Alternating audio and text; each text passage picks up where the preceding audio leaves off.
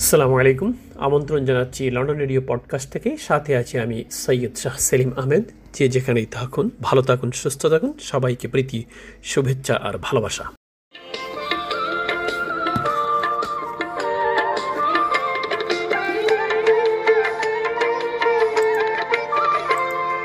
সূর্যোদয়ে তুমি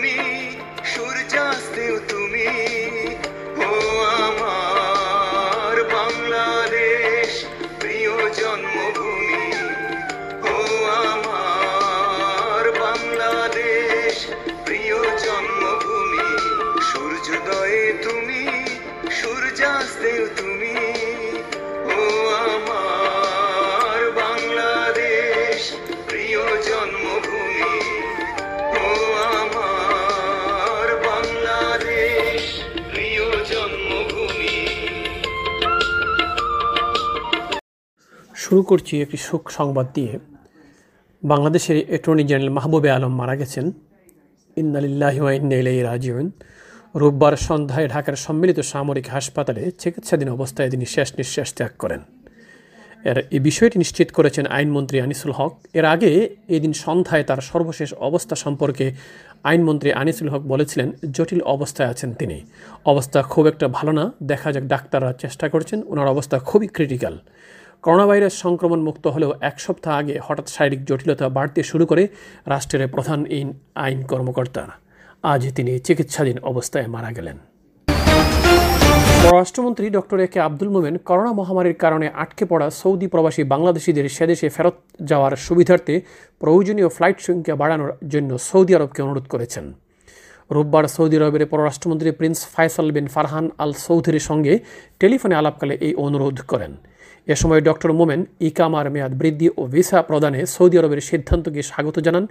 বিমান বাংলাদেশ ফ্লাইট চলাচলে অনুমতি দেওয়ায় সৌদি পররাষ্ট্রমন্ত্রীকেও তিনি একই সাথে ধন্যবাদ জ্ঞাপন করেন।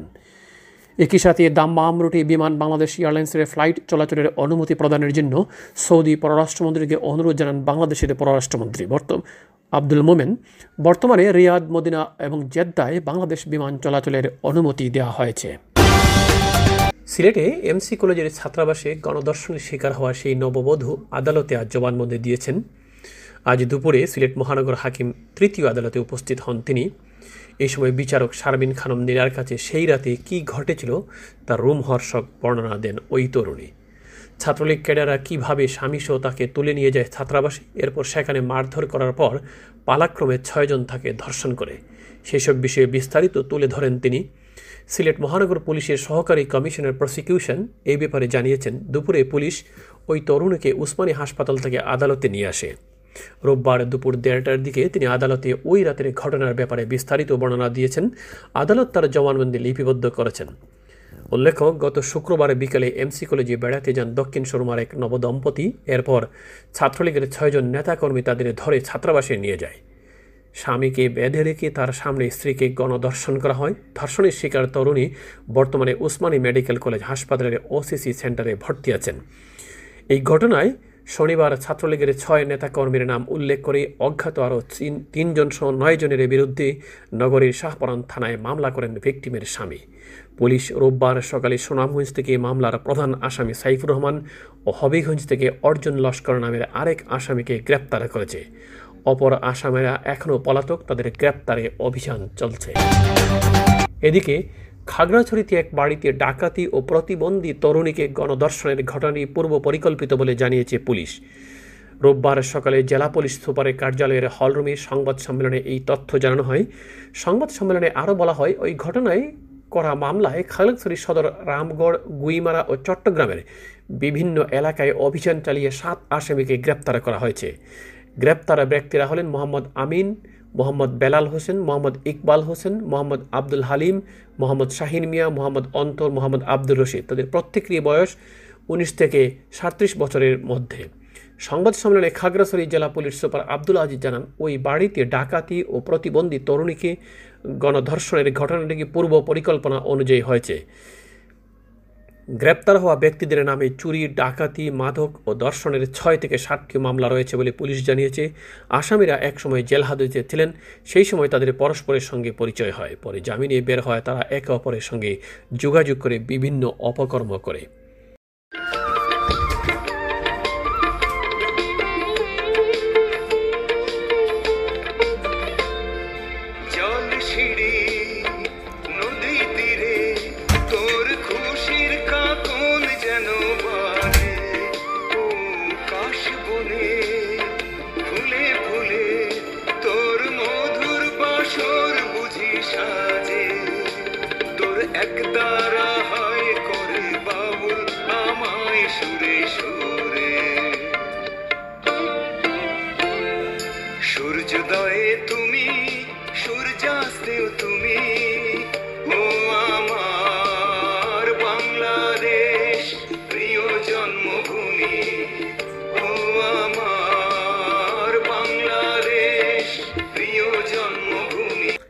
এদিকে মাগুরা শহরের কলেজ কলেজপাড়ায় একটি বাড়ির সীমানা প্রাচীরের দেয়াল ধসে রোমান আলী ত্রিশ এবং মোহাম্মদ রাসেল বাইশ নামের দুই নির্মাণ শ্রমিকের মৃত্যু হয়েছে। তাদের বাড়ি পৌর এলাকার নিজন্দানুলি গ্রামে। এছাড়া এই ঘটনায় দুজন গুরুতর আহত হয়েছেন বলে জানা গেছে।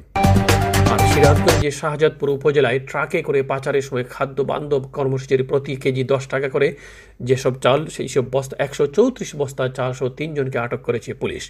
রোববার ভোরে উপজেলার কৈজুরি বাজার থেকে তাদের আটক করা হয়।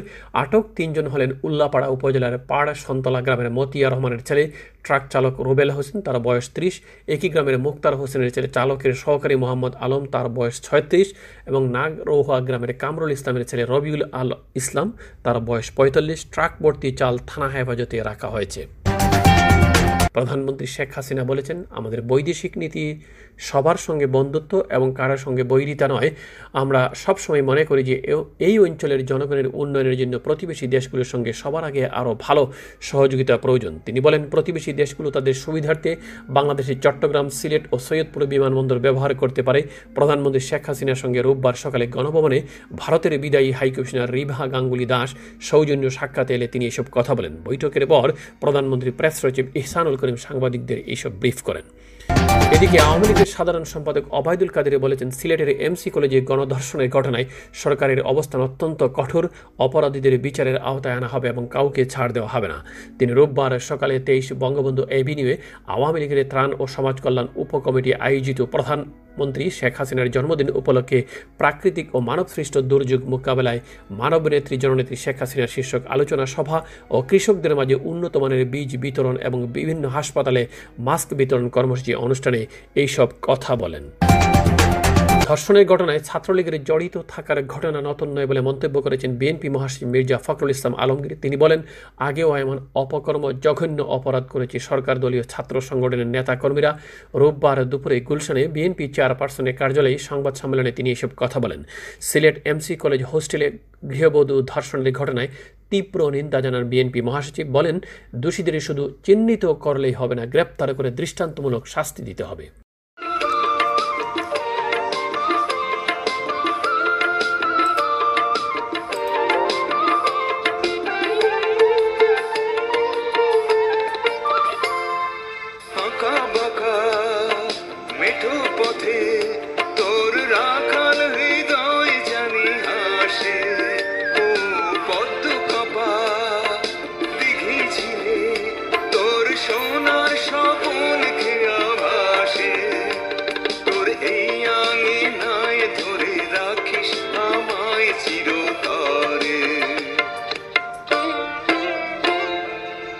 সূর্যোদয়ে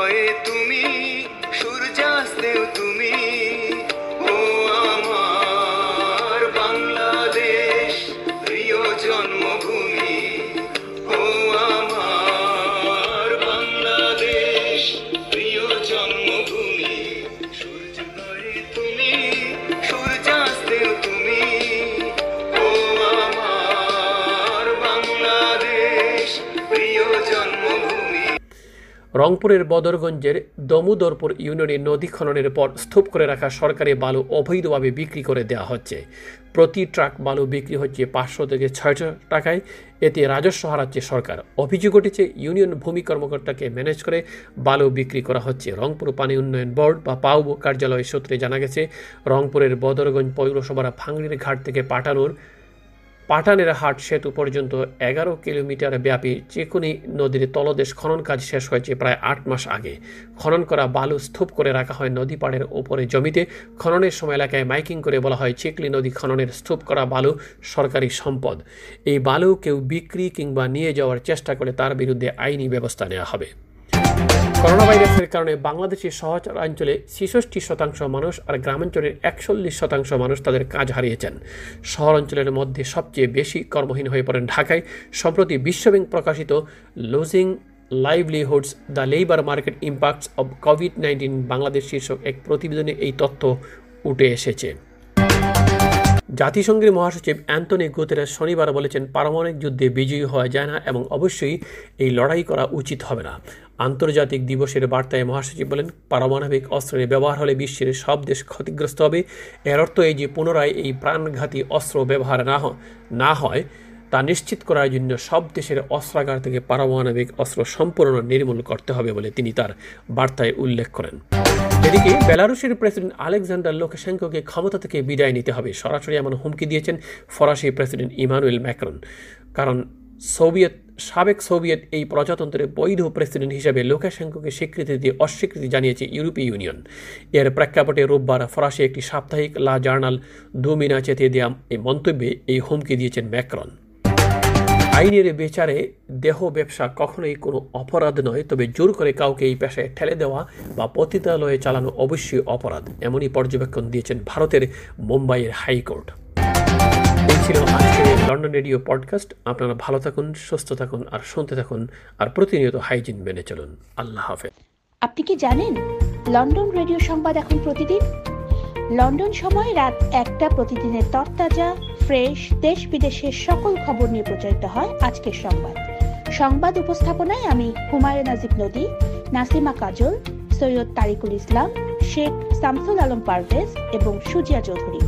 শুনতে ক্লিক করুন লন্ডন টাইমস নিউজ অথবা sound cloud slash London radio. শীঘ্রই লন্ডন রেডিও পূর্ণাঙ্গ রেডিও ওয়েবসাইট এবং London radio apps Google Play স্টোরে আসছে। লন্ডন রেডিও আপনার প্রতিদিনের সংবাদ বিনোদনের বাঙালির নিজস্ব বেতার সঙ্গী।